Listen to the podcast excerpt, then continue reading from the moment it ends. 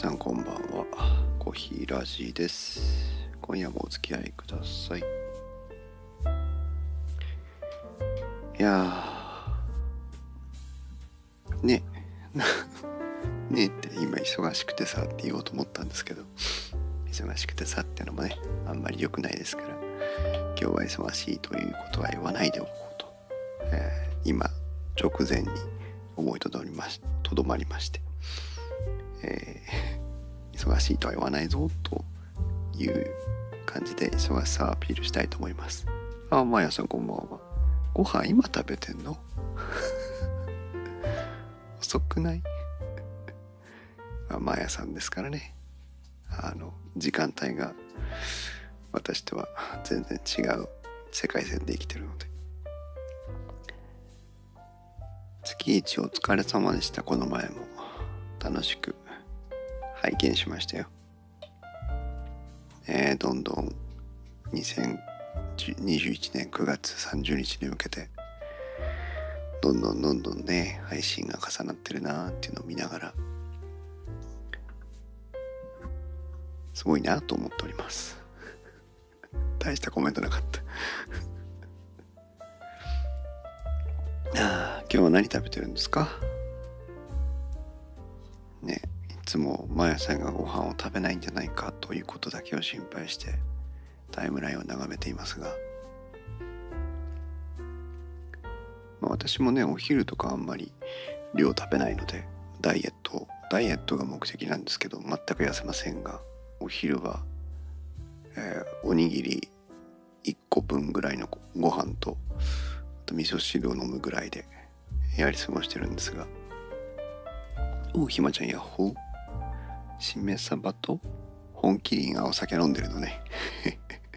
いいな。私のお酒はね平日は飲まないんです。特にそう決めてるわけでもなくただ飲まないんですけど。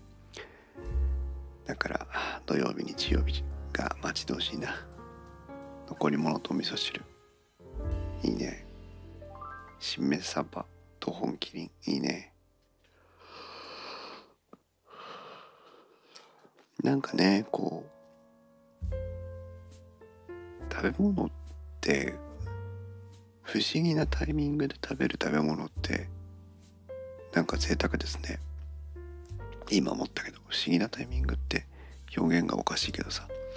あの朝昼晩とご飯のタイミングで食べるものじゃなくてなんかこうお酒のおつまみに食べるものとかちょっと食後にちょっとつまむものとかこう作業中にね口寂しくなってかじるたくあんとかさなんかいいですよねそういうのね。あんまり最近しないなそういうのな。どうしても。うん。たまにはいいもんですな。それがほらねおやつとかだとまたちょっと違うんだけどさ。なんかね余り物を冷蔵庫から出してきてパクッと食べるっていうのもいいよね。ということをかさぶたを向きながらお話ししております、えー この前娘っちの自転車練習付き合ってねあの自転車の後ろ側持ち手がついてるんですけど持ち手のところを一生懸命、えー握ってたんですよね。まあ押してあげてたんですけどまあ押すっていうか進むのはね自分で進むんですけどバランス感覚が悪くて、うん、その自転車を支えようと思って力を入れてた皮がむけましてねそこが今かさぶたになってちょっとなんか何とも言い難いあの剥がしたい感じなっております。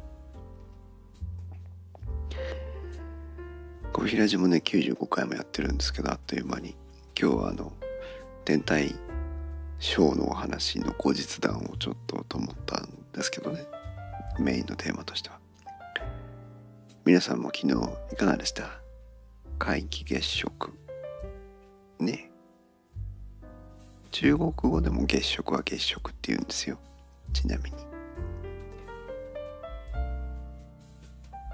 皆既月食がねスーパームーンと重なってということでだいぶテレビとかね雨ざわざかわいそう。今日こっち雨ざわざですよ。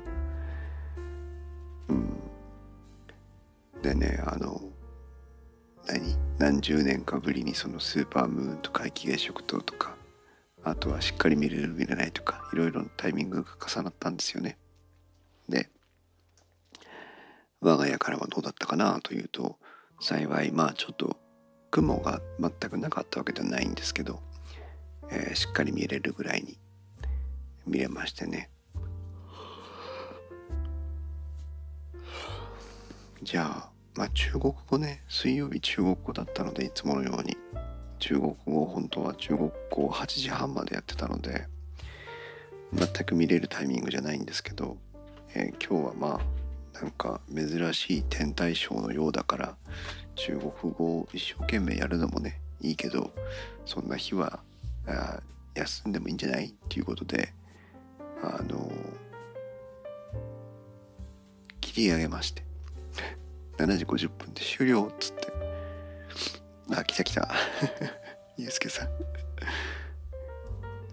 月星の話が出たければ必ずその話になるという。見えないものを見ようとしてね。ずっと続いていくんだよねタイムラインでね。そうでそのマーヤさんが見えなかったものをこちらでは普通に見えたので、えーと、見えるものを見ようとして、えー、ベランダに行ったんですがちなみにユうスケさんは見れたのかな？でその見えるものを見ようとしてえっ、ー、と、うん、私 OMDM1M2 というねオリンパスの、カメラを持ってるんですけど、えっ、ー、とこれに結構な望遠がついてましてねえっ、といくつだったかな40150だったかな。マイクロフォーサーズ換算にすると80300うん。肉眼でも大きかったですか？あいや上がってしまえばねそんな感じはしなかったですよ。まあちょっとうんうん言われてみれば大きいのかなぐらいの感じです。でえー、その40150の望遠レンズに、えーと、テレコンバーターっていうのがつきましてね1.4倍だったかな。1.4倍のテレコンバーターっていうのがつきまして。だからえっと8300の1.4倍の焦点距離になるんです。だからまあ結構でかいのね。計算する気がないんですけど、まあ、400ミリぐらいになるんじゃないかな。でまあねあのずっとなんだかんだでほら部分色から始まって皆既月食まで行ってでまた、えー、出てくるようになるまで多少時間があるので慌てないからちょっと撮ってみようかなと直前に思いつきまして出してきたの。で三脚立ててレンズつけて月を探してで焦点合わせて撮ってみたんだけど全然ダメね天体撮影をなめてたと思ってもう一回シャッター切った瞬間にねあっ俺はあのごめんなさいでしたみたいな感じになりまして。シャッタースピードどうしていいか分かんないし被写界深度どうしていいか分かんないし色温度どうしていいか分かんないし ISO 感度どうしていいか分かんないし結局ねあの何も何一つどうしていいか分かんないの。であれこれ試してみたんですけどね全くいい感じに撮れませんでしたね。ブレブレだし。まあ三脚？三脚もちょっとまあ、うん、天体撮影するには華奢な三脚だったのかなとか思ったりね。うんそうなんですよ。ゆうすけさん難しいんですよ。いや私がものを知らないだけなんだと思うんですけど30分でも1時間でも調べていれば多分あこうやって撮影したらいいんだなっていうレシピが出てきて何も困らず撮影できたんじゃないかなと思うんですけど。何せねもう直前に思いついたもんで。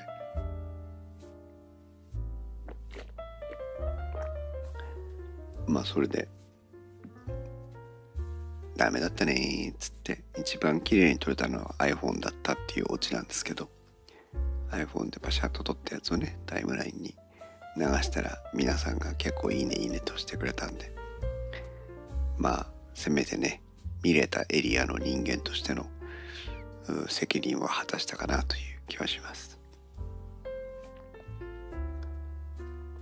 それからついさっきはね1時間ぐらいかけて英語のメールを打ってましてちょっとなんか英語でやり取りしてる外国人の人がいるんですけどあの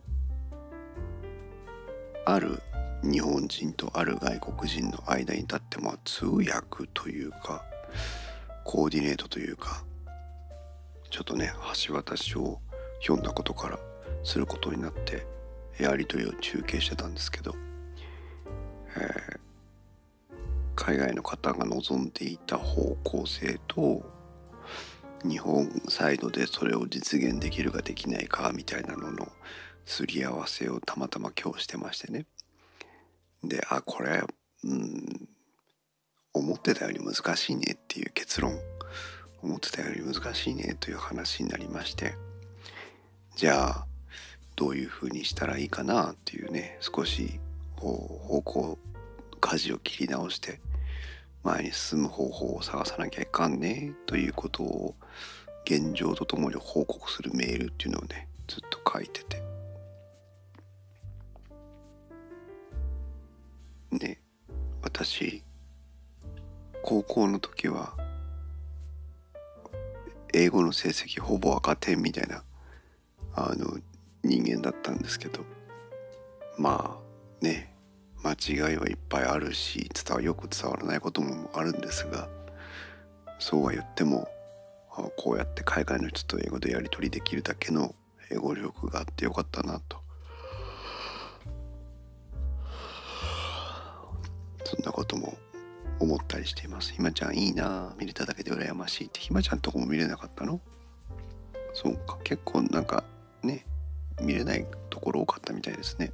今回ね。あの天体系のポッドキャスト宇宙の話をしてるりょうさんも曇って見れなかったということをね言ってらっしゃいましたけど。ゆいまるさんはなんか執念で見たらしいね。私はまあ普通に見れてよかったなというところですが。皆さん。皆さん語学はどうですか？ゆうすけさんは英語喋れるんだもんね。そうだよね。ひまちゃんは？英語喋れる。まやさんは英語喋れそうだよね。雰囲気的にね。海外のお客さんとかもね。お相手してるし。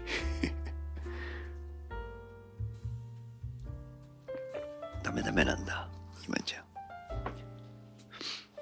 ん。ねえ喋れればいいなとは思うけどゆうすけさんハードル上がってるって。でも何にしても語学って使わないとね忘れていくんでね。特にこの2年間コロナ禍で海外のお客さんとの接点とかもほとんどなかったので非常にね危機感を覚えてますよ。6年間オールに暇ちゃうでも私も同じようなもんだったのよ。毎朝博多弁と関西弁と標準語のトイリンガルです。よく言うやつだねそれね。そう。10年以上前は話せました。とだけ。そうなのよね。だからやっぱり喋る機会。まあ喋らなくてもねこうテキストでもいいから使う機会って大事だなと思いながら、まあ、幸いねこういうふうにチャンスがあったのでまだちょっと思い出すきっかけにはなるかなと思いますけど。一回ね英語でね YouTube をねできたらねあの絶対的にオーディエンスの視聴者のパイっていうのは英語圏の方が多いわけじゃないですか。だから英語で、え動画を作れないかなと思って挑戦してみたことあるんですけどダメですね。相手の理解力に頼っている英語を話す私にとって YouTube のように自分の英語だけで完結するコンテンツを作ることはできませんでした。ものすごい時間かけてね一回なんか撮ってみようと思ってね挑戦してみたんだけどね全くダメでしたね。これがた多分あの何？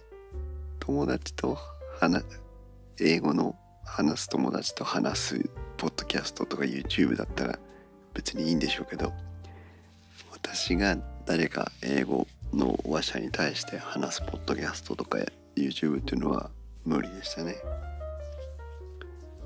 そういうふうに考えるとね意外とやっぱり日本人じゃない国の人たちっていうのは結構英語でも積極的にあの配信してたりするのであんまり発音とかにもねこだわらずに見習ってやればいいいいのになと自分自身で思いつつもねやっぱりちょっと難しいですね。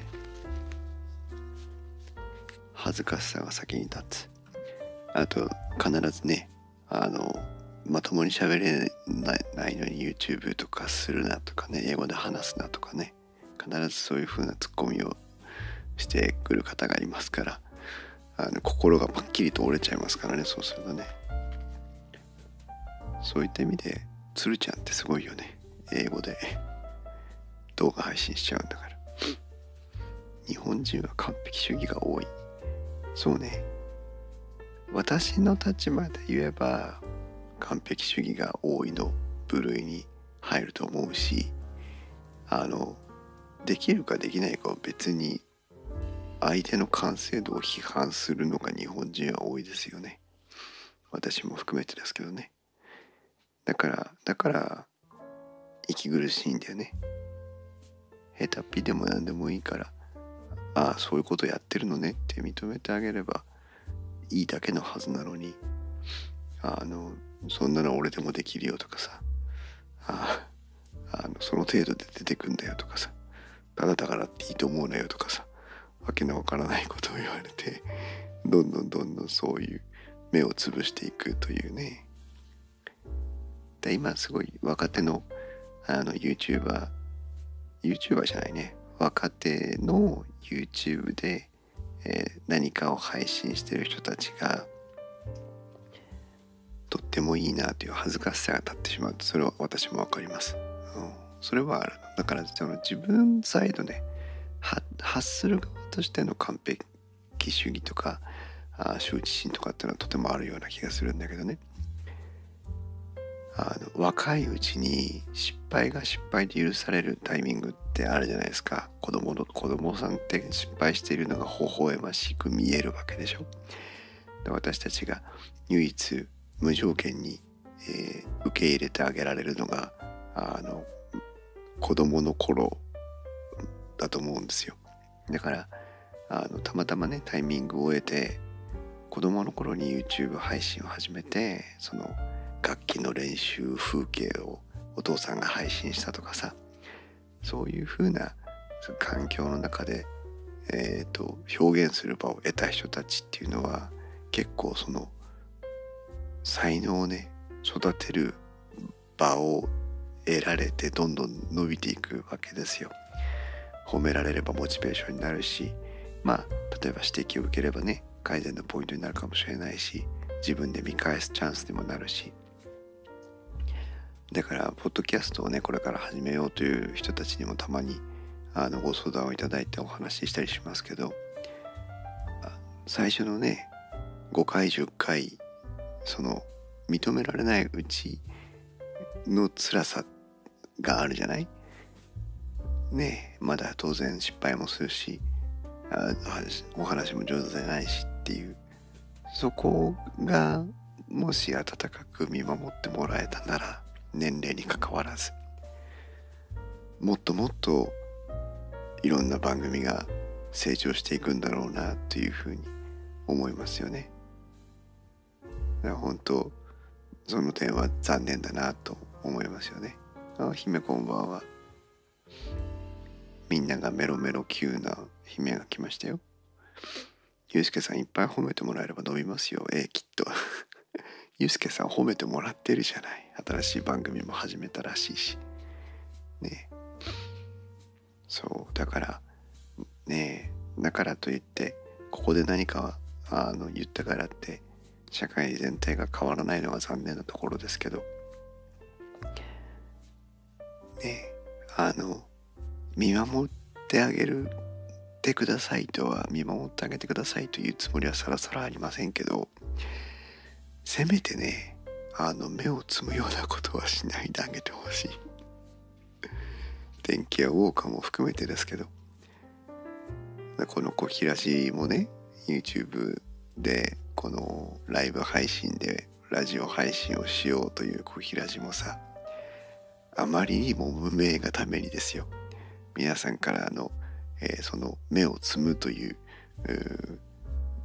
ことにさらされることもなくねあの95回を迎えることができたわけなんですが 本当にありがたかったなと思ってあの見つからないように見つからないようにねしてやってきたわけなんですけどおかげでね95回もやってればなんとなくこうね箔が作ってたらまた誤解がありますけどあのやる側も慣れてくるし聞く聞く側も慣れてくるというかね。で初めて95回目を聞いた人がああの好みに合うか合わないかは別にして、まあ、ある程度なんかあやってるんだなっていう感じを感じ取ってくれるようになるというね 感じがありますが。ねひまちゃん温かい目でお守りくださいですよね。ね山小屋キャストもね本当に。あごめんね姫ね空気清浄機。今あの言い訳をしっかりたい焼きさんいらっしゃいませ。温かい目。あとむしろ熱い感じでありがとうございます。たい焼きさんは初めての方かな？こんばんは。いらっしゃいませ。たい焼き美味しいですよね。皆さん頭から歯尻尾から歯お腹から歯 たい焼き。最近食べてないな私はね頭から歯です。たい焼きにチュッとします。空気清浄機のねあの言い訳をさせてください。空気清浄機の回えっ、ー、と切り口はね定まりました。もうあの今回はねたい焼きさんは頭から歯なのね。今回はね絶対ね面白いあの姫も頭から歯だあの面白い回にまとめられそうな気がするという 準備もしてないんだけど。あの典型を得ました。この切り口だなっていうのがピカピカっとこう稲妻が走りましてね。ユうスケさんも頭から肌なので空気清浄機の回のまとめる方向性っていうのは定まったんですけど、えー、と今ちょっと手がかかってるねあの動画の撮影がありましてえっ、ー、と先週の日曜日ようやく1本撮って編集も終わってそれ済んだの。で今週土曜日できればあ2本目を撮りたいと思ってて。でえっ、ー、と火曜日かな？がちょっと子供の保育園の行事で、えー、会社は休まなければならないので火曜日に3本目を撮ってそれで全部終わそうと思ってるんです。でそれが終わり次第空気清浄機の回調べる。でできれば来週末か。遅くても再来週にはちょっと収録のタイミングを調整したいと思ってるのであと2週間私にください。ねひまちゃんよろしくお願いします。収録2週間最低でも2週間後ぐらいには収録したい。相変わらず公開で公開で打ち合わせをするんだって話なんですけど。はい。ちょっと話が脱線しましたが。ね。空気清浄機の回。うん。テーマはね切り口はねやっぱりコロナのね話もありますから。じゃあ果たして空気清浄機はコロナ対策にいいのか悪いのか。効果があるのかないのか。じゃあコロナ対策を考えた時にどんなポイントで空気清浄機を選ばなきゃならないのかあるいは他の花粉やアレルゲンそういったものを意識した時にどういうふうに空気清浄機を選べばいいのか。はたまた空気清浄機の新しい機能は何か最近のトレンドはみたいなところをねまとめたいなと思っています。ね？頭には入ってるんですよちゃんと。ごめんね。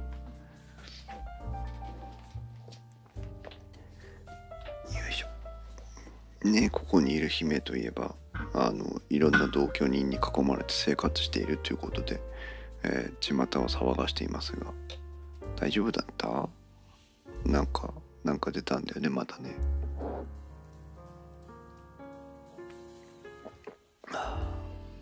今日はお家にいるのかな？落ち着かないよね家がね。でも茶毒が。もう茶毒がって言われてもよくわからんもんね。ががなんでしょの幼虫かなんかなんだよねきっとね。そいつが尺取り尺取りやってたわけでしょ。それともいっぱいいんのかな。やだね。嫌ですね。空気清浄機で茶毒画はね退治できませんからね。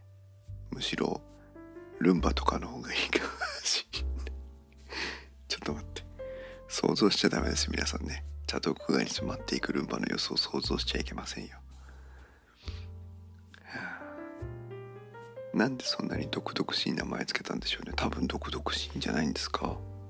茶族が。ね。恐ろしいや。私コーヒーはね毛虫です。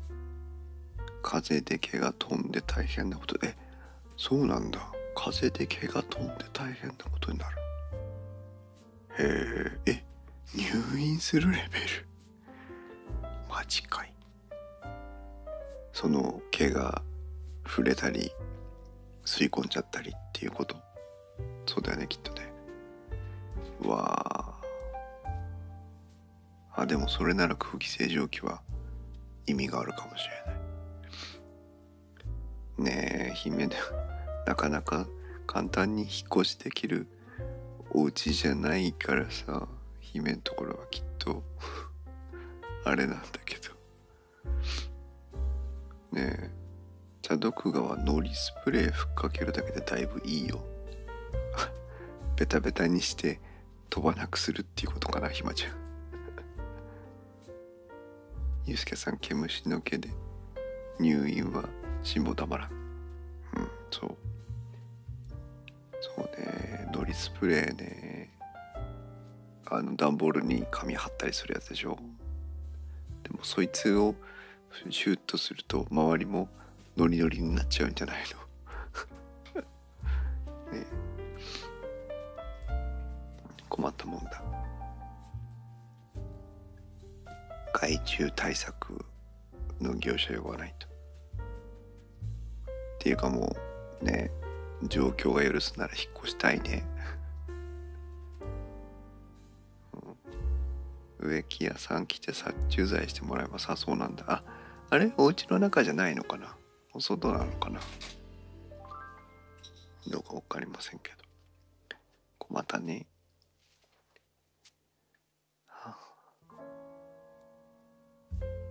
私はねこの魚座さんなんですけどこう見えて。2月生まれなんですけど。えー、あ庭の椿そうなんだ。お外ならまだねまだましだね。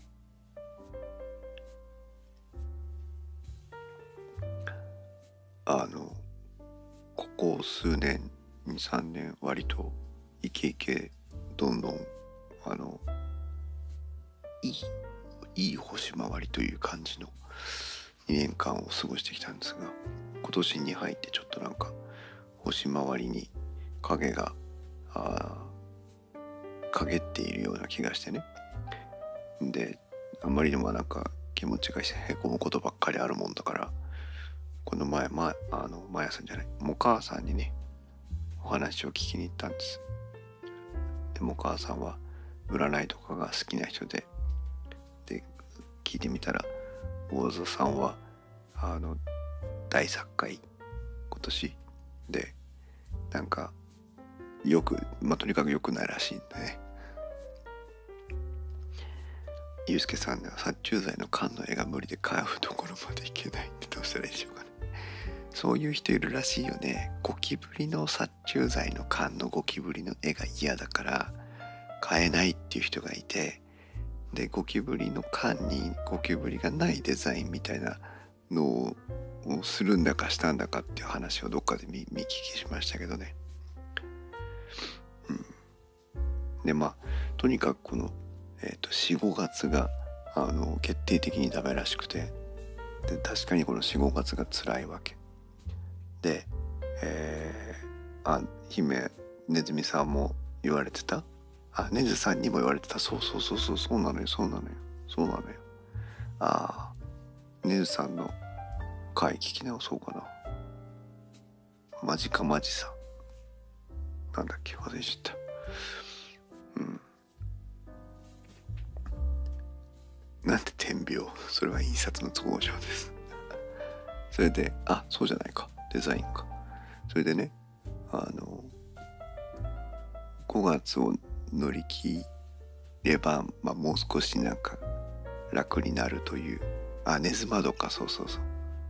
ということだったんだけど皆さんね「えっと、ナルト姫ごと」っていうポッドキャスト番組の、えー、ネズマドカの回っていうのがあるのでそれを聞いてもらうといろんな人の占いが聞けます。面白い回です。私もさらっと紹介してもらってます。でねその6月までなんとか乗り切ればということだったんだけどえっ、ー、とお母さんに聞いたら周りに仲間がいるよということを実感できることが今なんか私には大事なんですって。そう理解者がいるよっていうあなたが辛いのは分かってるから大丈夫だよとか、ね、頑張ってるのは知ってるよとか。おそらくそういうことなんだと思うんだけどそこまで詳しく話はしてないんだけど。なので私はみんなに私のことを分かってくれてもいる人もいるよ。ってねあの理解してくれてる人もいるよということを私が実感することが大事なんだっていうことなので、えー、友達を探しています そんなそんな5月日一日をこうねこうカレンダーにバッテンをつけるかのように、えー、一日一日過ぎていくのを待ち望み6月になる日を、まあ、今や遅しと待ちかねているという日々を過ごしています。であのどうしても嫌なことをイライラすることをこう納得できないこと腑に落ちないことがあった時は念仏のようにも母さんも母さんも母さんと唱えるようにして こうそうこれを乗り切れば5月を乗り切れば大丈夫なんだって怒っちゃダメ怒っちゃダメってイライラしないイライラしないっていうためにお母さんも母さんと念仏を唱えて、えー、日々過ごしています。大さんがいるじゃないって。マヤさんご飯食べてるのにシュッて出てきてそういうこと言わないの。ねえ。大道さんがねいるんですよ。あまああの皆さん思ってる以上に大道さんと仲良くさせてもらってますけど。うん。でもねほらなんちゅうの？タメ口で胎児とは違うじゃん。大道さんってね。お母さんに相談したら私の反抗期も収まるから。ひまちゃん反抗期なの。収まるよ。収まる？うん収まるかどうか分かんないけどね。あの整理はつくよ。あこういうことなんだっていう。あ毎朝洗い物終わったのね。お疲れ様でした。ちゃんとあのお米粒のカピカピもちゃんと取らないとダメですよ。もう母さんに相談したらね誕生日と誕生日っていうか生年月日と生まれた時間を教えてくれって言われるのかな。でそれであのなんだっけ生命判断みたいなことをしてくれるんですけどおかしいなそれって生命判断じゃねえな。うん。でも絶対もう母さんに相談すると絶対にあのもやが晴れる。少し進むべき方向がわかる。これはあの約束できる。絶対電気屋ウォーカーにもお母さん呼びたい。でも呼んだらあの公開処刑されるから 呼べないというジレンマなんですけど。あのあなたはどうしてそんなに私のことを知ってるんですかってぐらいズバズバと当ててきます。お母さん。言っとくよお母さんに。ひまちゃんが公開処刑されたいらしいっつって。喜んでしてくれるよ。お母さんはねあの本当あの1日24時間のうちの18時間ぐらいはスタンド FM で配信をライブ配信をしてるのでアーカイブに残らない。そう。だからあのお母さんのスタンド FM に突撃していくとあのその場でヒアリングされて 囚人監視のもとあの公開処刑されます。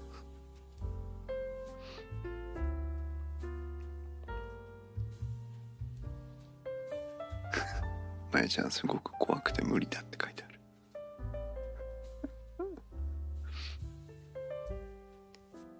ねえ。なんかねそう別に占いとかをね信じてるつもりもあまりないんですけど。まあでも否定はしてないんですけど。最近なんかこうねそういうのにすがりたくなる時ってありますよね。年かなそんな気がします。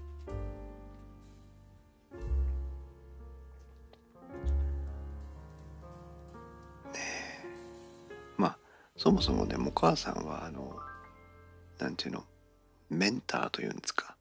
あの人の成長を支える役回り的なことを、えー、やられている方なのでウェブデザイナーです。ウェブディレクターですけど。あの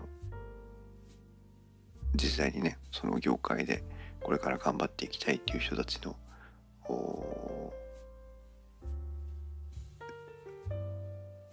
支援というかねコンサルティングをされたりもしてるのでそもそもやっぱりその人の筋を見抜く力みたいのがあってだからそのただあものを見てるだけじゃなくてねおそらくそのひまちゃんのこう気持ちの部分見えない部分までこう汲み取って、えー、アドバイスアドバイスではないんだね。あの分析をしてくれるんじゃないかなというふうに思いますので。不比。言っとくお母さんに。ねえひまちゃんあのここだけの話ですけどひまちゃんじゃなくてここだけの話ですけどあのお母さんと私ね同い年なんですけどすっごいねあの誕生日も近い。んですどうでもいい話なんだけど。わほぼ一緒じゃないですかぐらいの話。そうよね。こちらしがないサラリーマン向こうはねフリーランスというか自分でお仕事やられてる方なんでね人生これほど違うんだなっていうふうに思はいますが。はあ。ねえお母さん素敵ですよね。生き方が素敵ね。外見も素敵だけどね。ですっごいサバサバしてて。うん。なんかそれもなんか素敵でもなんか優しさが女性らしさもあってね。なんかいいですよね、うん、はあそんなこんなで明日は金曜日。ね一日乗り切ればお休みがありますから明日は一日頑張ってお仕事していきたいと思います。いやー今夜もお付き合いいただいてありがとうございますね。新しいたい焼きさんとかも来てくださって。ありがたい。実にありがたい。何の話をしたのかよくわからない感じになりましたが。えー、まとめるとこの時間にようやく晩ご飯を食べたマヤさんと、えー、天体観測で写真がうまく撮れなかった昨日のことを振り返りつつチャドクガにはノリスプレーをかけとけというのと,、えー、とたい焼きは頭から食べる派が多勢だったよということがしっかりまとまったということで、えー、今日の配信の成果かな？ということでございました。それでは皆さんおやすみなさい。